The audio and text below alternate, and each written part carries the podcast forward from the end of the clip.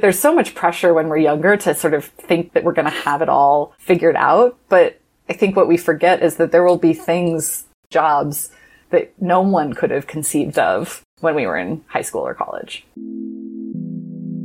In Your Element is a teen hosted podcast covering conversations with our allies. I'm your host, Abby Jones, and I get to chat with some of the most inspiring educators, creators, and changemakers reflecting on their teen years, what makes them feel the most in their element daily, and things that they wish they had known as a teenager. This podcast is a sister organization with the Element Collective. The Element Collective hosts virtual and in person workshops providing mindfulness, movement, creativity, fun, and other tools that high school age girls need to love themselves, own their authenticity, and tap into who they truly are. More approachable than traditional group therapy or school clubs, Element Collective founders Mary Allard and Kylie Roswell base their approach on the five elements and create a safe and playful environment for girls to connect with themselves and others. Because when each of us are in our element, magic happens. If you're interested in being a part of any of the Element Collective events or joining our Element community, like me hosting this podcast, or even Gabby, who produced the music that you're hearing now, you can follow this podcast wherever you listen, connect with us on Instagram at Element Collective, or check us out at elementcollective.com. That's E L L E M E N T Collective.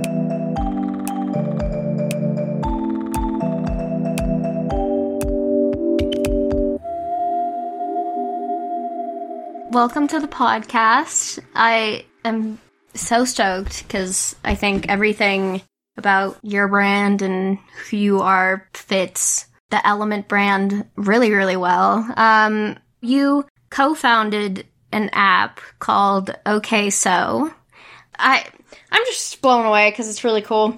Um, so tell me what that is. I don't want to say something that it's not. So you tell me what OK So is. Oh, absolutely. I'm happy to do that.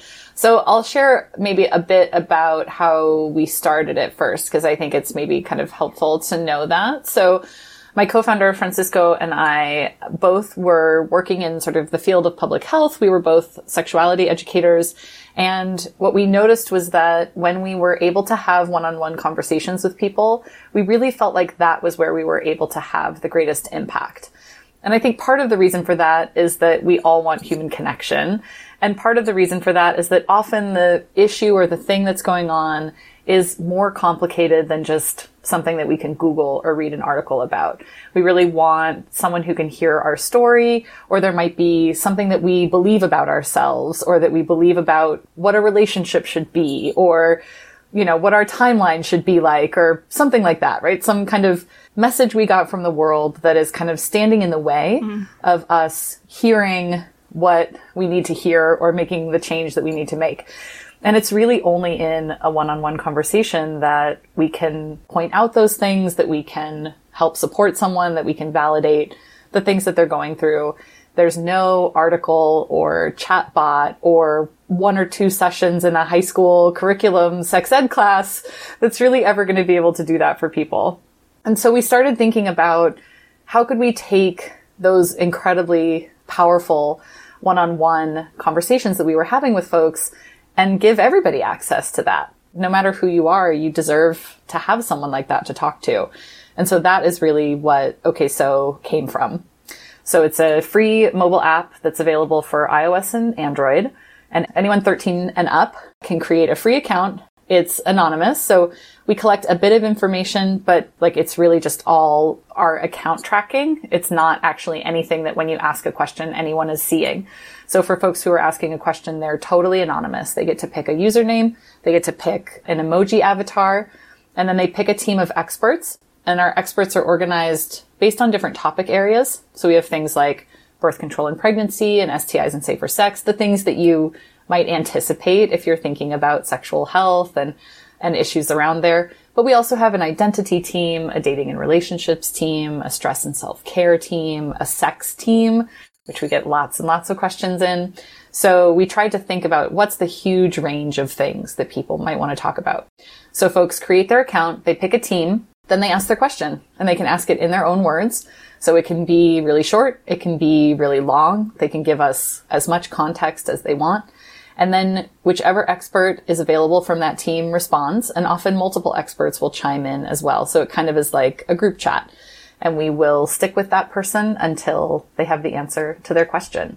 Um, and then we also are starting now to work with other organizations and sort of bringing them onto OK So so occasionally we're able to actually refer someone to an mm-hmm. organization that's in their area as well and they can chat with the staff there that's amazing i love that so much wow that's awesome um what led you to want to create this app was it something that happened for you as a teen was it something more recent for you where you were like you know what this would be cool.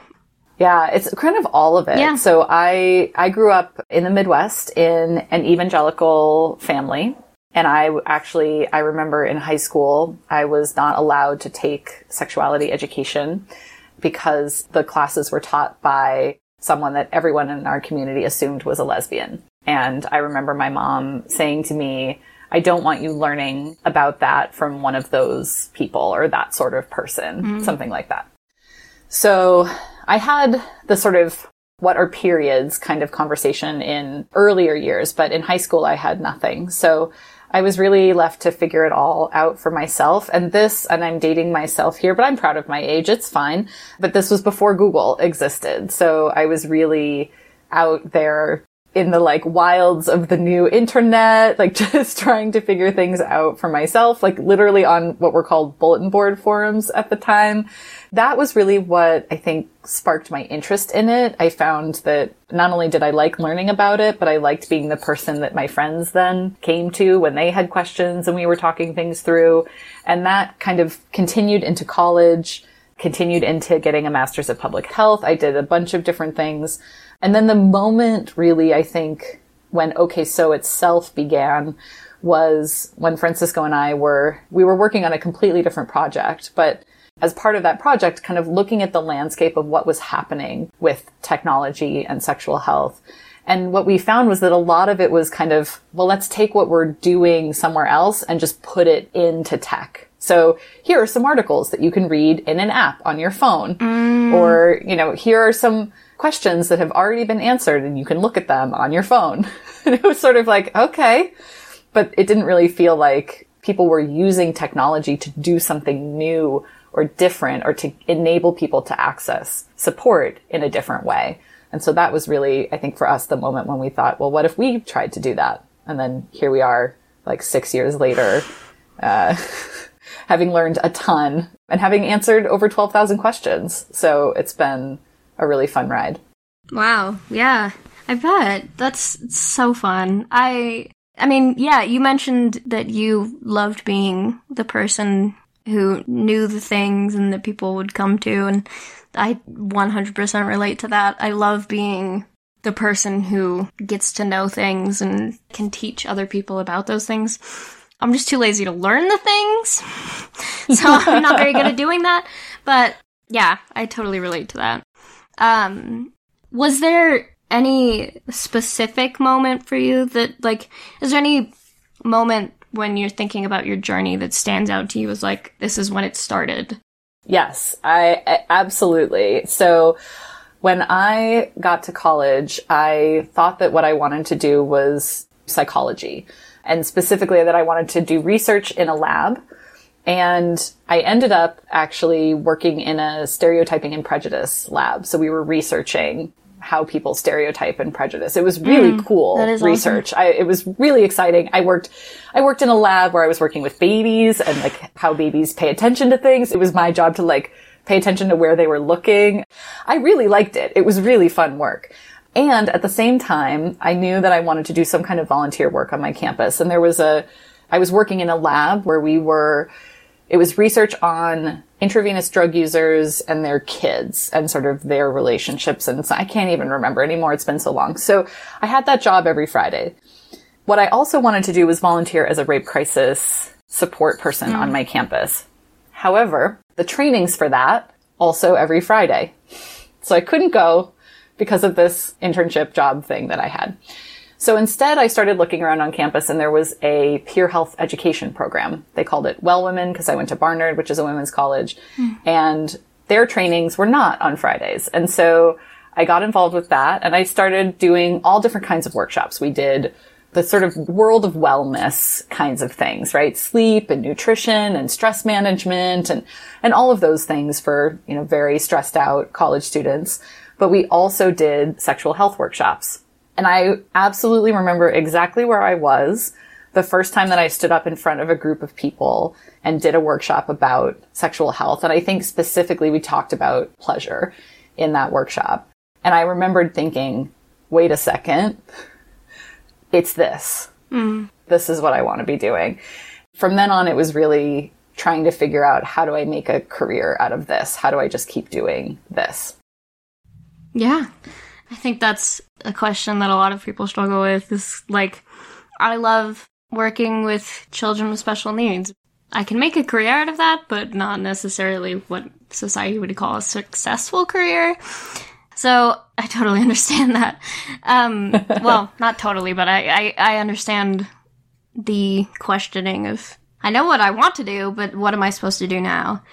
Well, and I think if you'd asked me, would I be doing this? Right. Yeah. 15 years after graduating from college, the, I would have laughed yeah. at you, right? Like when I went into this thinking, what kind of career can I make out of this? This was not what I thought that I would be doing. I thought, oh, I want to run a peer health education program. Wouldn't it be cool to be the person who runs that program? And I still think that would be a cool job. It'd be a job I'd be more than happy to have. But here I find myself doing this instead. So and this as a job was not even conceivable when I was in college. I mean, I got my first iPhone when I graduated from mm. college. So the idea of starting and like, yeah, it just didn't yeah. exist. So, you know, I think that there's so much pressure when we're younger to sort of think that we're going to have it all figured out. But I think what we forget is that there will be things that will be created that we won't even, like, we'll be stepping into jobs that no one could have conceived of when we were in high school or college. Yeah. I think about that all the time and it starts to make my brain hurt. I'm like, I don't know what's going to happen. I know, but there's a certain freedom in that too. I know, yeah. Right? Like, yeah. So it's okay, right? There isn't yeah, a path. Exactly. That, there isn't this like set thing. You get to make it up as you go along. Yeah. Yeah. um, what advice would you give to somebody who is sitting there and is like, I don't know what I want to do, or they know what they want to do, they just don't know how to do it? I would say, I mean, there are so many things, but what I often find myself saying to people, and the thing that I have realized over the years is that all of us, at any given moment, we are all the sum of all the things that have happened to us already.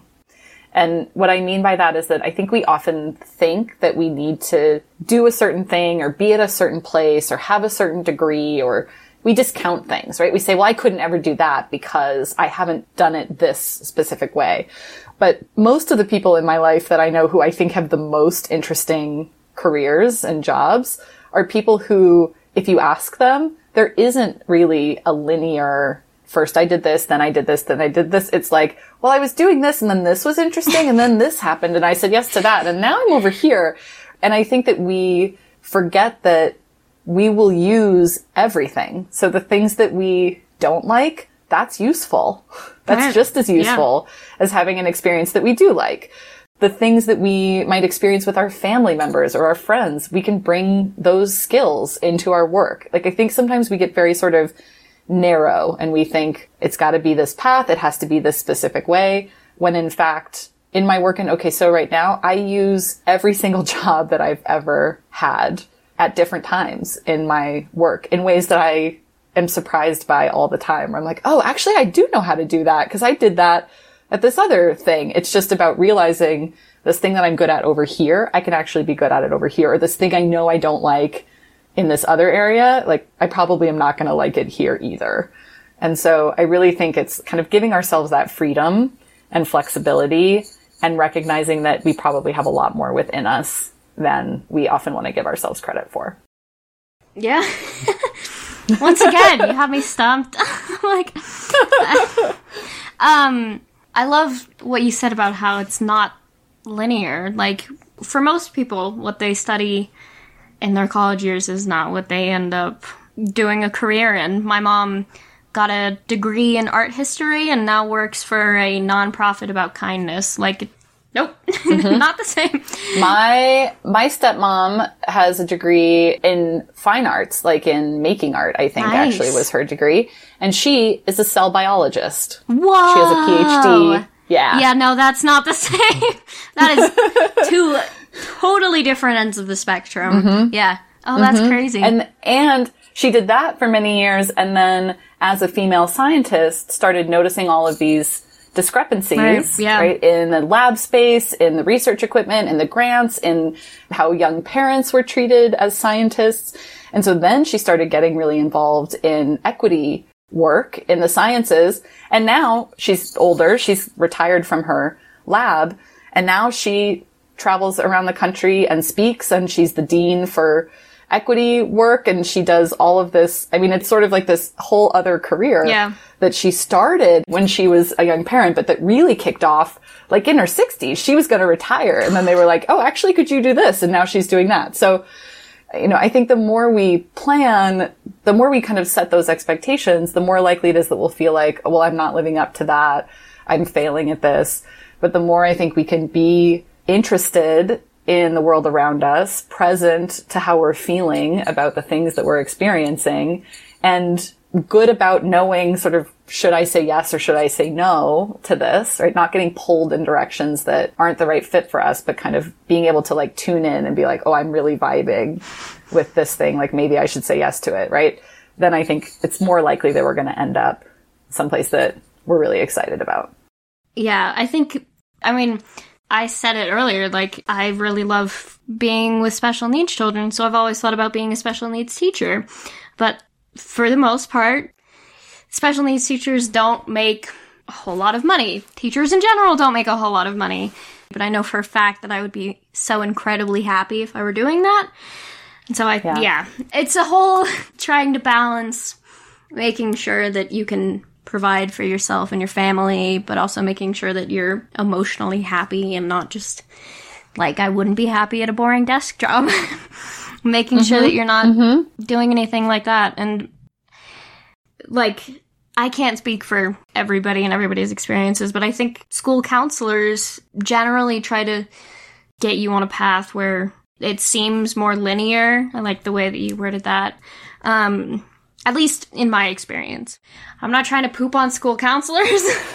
this is just what I have experienced and what I think a couple of my friends have experienced is like focus on this and do that in college and you'll be fine. But the space that you're providing for people to figure that out for themselves is so important. Yeah.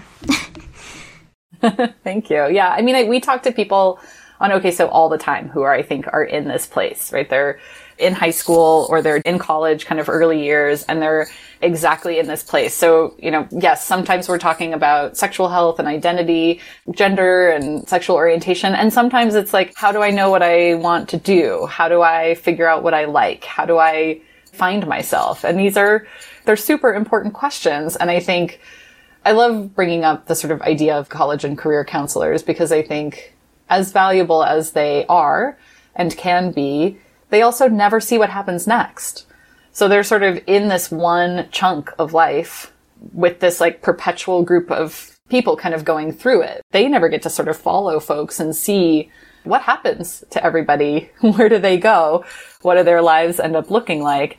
And one of the things that's harder, I think, when we're younger, but if we can, I talk to people a lot about really making sure that we have time where we're not looking at our phones, where we're not listening to music, where we're taking a walk, where we're sitting and meditating, where we're putting away the things that we often pick up to distract ourselves from our own thoughts, but to really spend time with ourselves because that's when we start to be able to tune in to what kind of resonates with us. What are we vibing with? What are we not?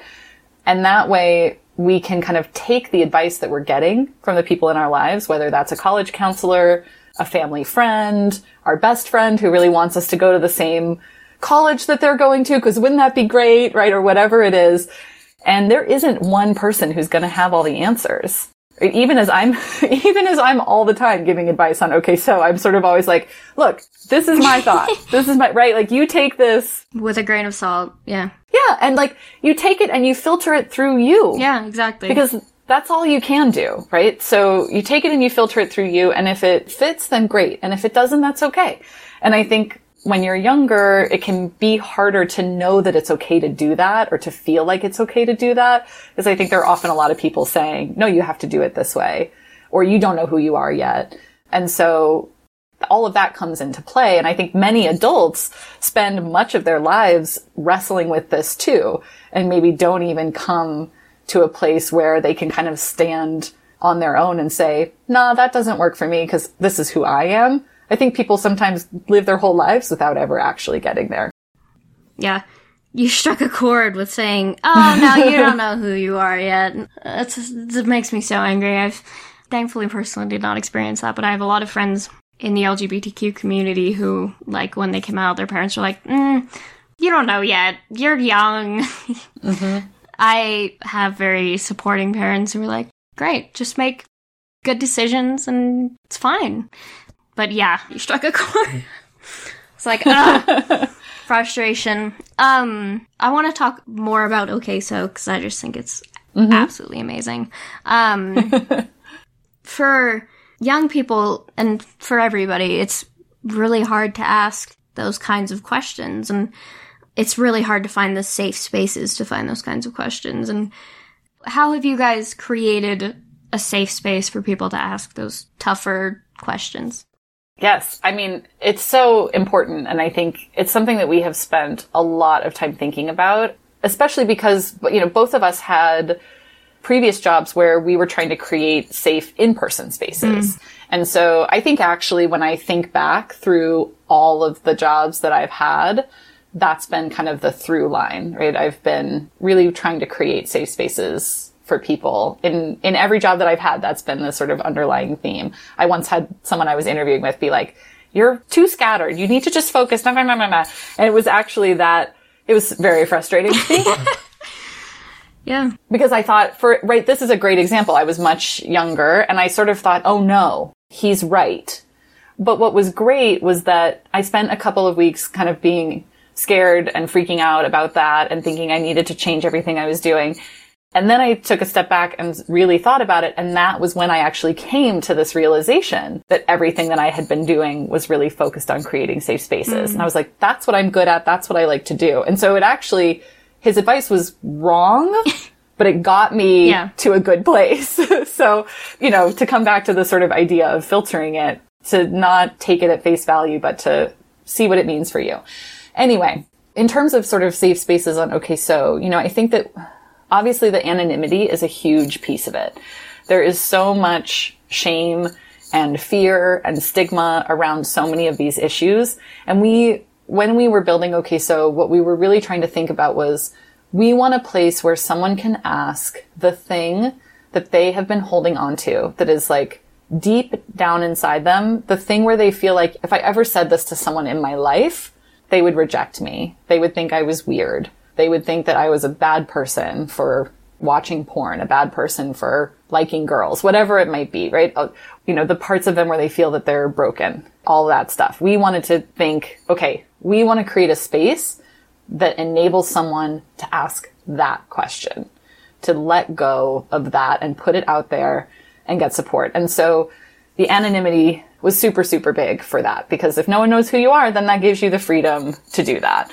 And then I think the other piece of it for us is really allowing people to ask it in their own words and not having to figure out how do I Google mm. this in a way that's going to get the answer that I need or how do I get close in Google, but to allow people to show up exactly as they are in that moment, which sometimes means that people write us like sometimes I am scrolling and scrolling and scrolling as I read someone's question because what they need in that moment is to say, oh my gosh, okay, so this and then this and then this and then this happened and then this happened and then this happened and what do I do because here are all the things that I'm worried about, right? And that is a real emotional moment for people yeah. to be in. And I think when we go to Google something, we have to sort of package ourselves yeah.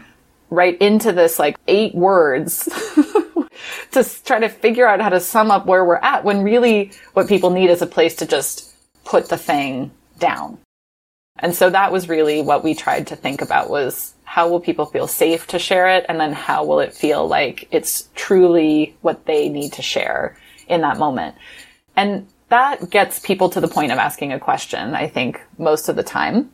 And then the other thing that we do is we train all of the people who are responding. And what we talk to them about is that we want to respond first around empathy. Mm, yeah. And we want to connect with someone about how they're feeling before we ever jump to information.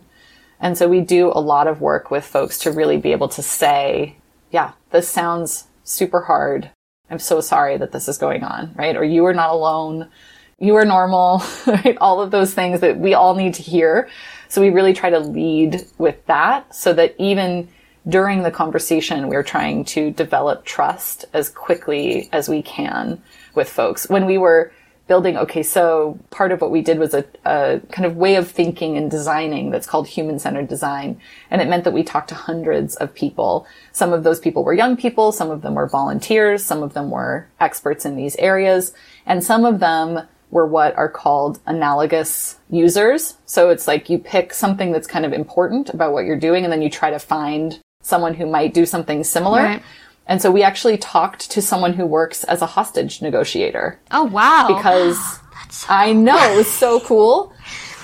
It was my idea, so I'm particularly proud of it. But we, you know, when we were trying to think about what do our experts need to do, they need to build trust with people who are stressed out very quickly. And that is what a hostage negotiator also needs to do. So it was really fun to think about that kind of thing, right? Who can we talk to who can help us understand what this might look like or how we might do this? That's so cool. It was That really would be cool. so much fun. I would love to talk to a hostage negotiator. um, yeah. yeah, so if you could go back in time and tell your teen self something that you needed to hear or give yourself some advice, what would you tell yourself? Whew. This is always I mean, the what hardest wouldn't? question for people. It's I so know. funny. what wouldn't I tell myself? Exactly. It's reparenting work is what it is, right? It's all the things that you needed to hear. Yeah. And there's so, so many of those things. Um, I think I would say many of the things that I have already said, especially when we were talking about sort of finding your way. I mean, I will tell you, my high school had an option to take college classes at the local, like, state university or, you know, and so I took intro to psychology and mm-hmm. social psych while I was a senior in high school. Then I rolled up to the psychology department at Barnard and was like, hi, so can I take statistics? Because I've already taken, and they were like, okay, relax, freshman. You know, like it was just, I distinctly remember getting the feeling that they were like, okay, try hard. Yeah. You know, it was just like too much. Yeah. And that was absolutely sort of where I was at that point. And I do think that I managed to slow down and enjoy college. Mm. I took a comparative literature class on the literature of domination and submission where we read like Sade and Masoch. I took an art history class. Like I had a great time. I did a lot. And I think that actually had I maybe not had that moment where someone on the campus was like, you need to chill Yeah. out, Yeah. you know? So I think that's really a piece of it was that like it is never too late. We, right? Yeah. We've never like passed the point at which we can change and do something different. I'm doing something completely different than what I thought I would be doing when I came into college and I've learned so much. So I think really it would just be kind of helping myself understand that life life is simultaneously like very long and somehow also very short but like the long part of it is that you have so many days and years to figure stuff out. So just stop and enjoy what's going on right now and try to be as present as possible instead of freaking out about the future all the time. Yeah, I think that's perfect advice to to end the episode on, honestly. But I do have one last question for you, which is where can everybody who's listening find more of you? Where can where can they download the app, the App Store, iTunes? Yes. Give me the deets. I will happily tell you all those things. So our website is okayso.org and we spell okayso O-K-A-Y-S-O. And then either on the Google Play Store or in the App Store, if you just search for OK So, it should be the first slash only thing that pops up. And, you know, you can follow us on social media as well. It's Hey OK So on all the different platforms. We are most active on Instagram right now. But yeah, so you can follow us. You can look at our website. We're here. We've got experts. We're ready to answer people's questions uh, anytime. So feel free to download it, create an account, and uh, ask as many questions as you've got. Perfect. This has been a lot of fun. Thank you. I completely agree. It's been an absolute joy to talk to you and to get to meet you. Thank you. I appreciate it.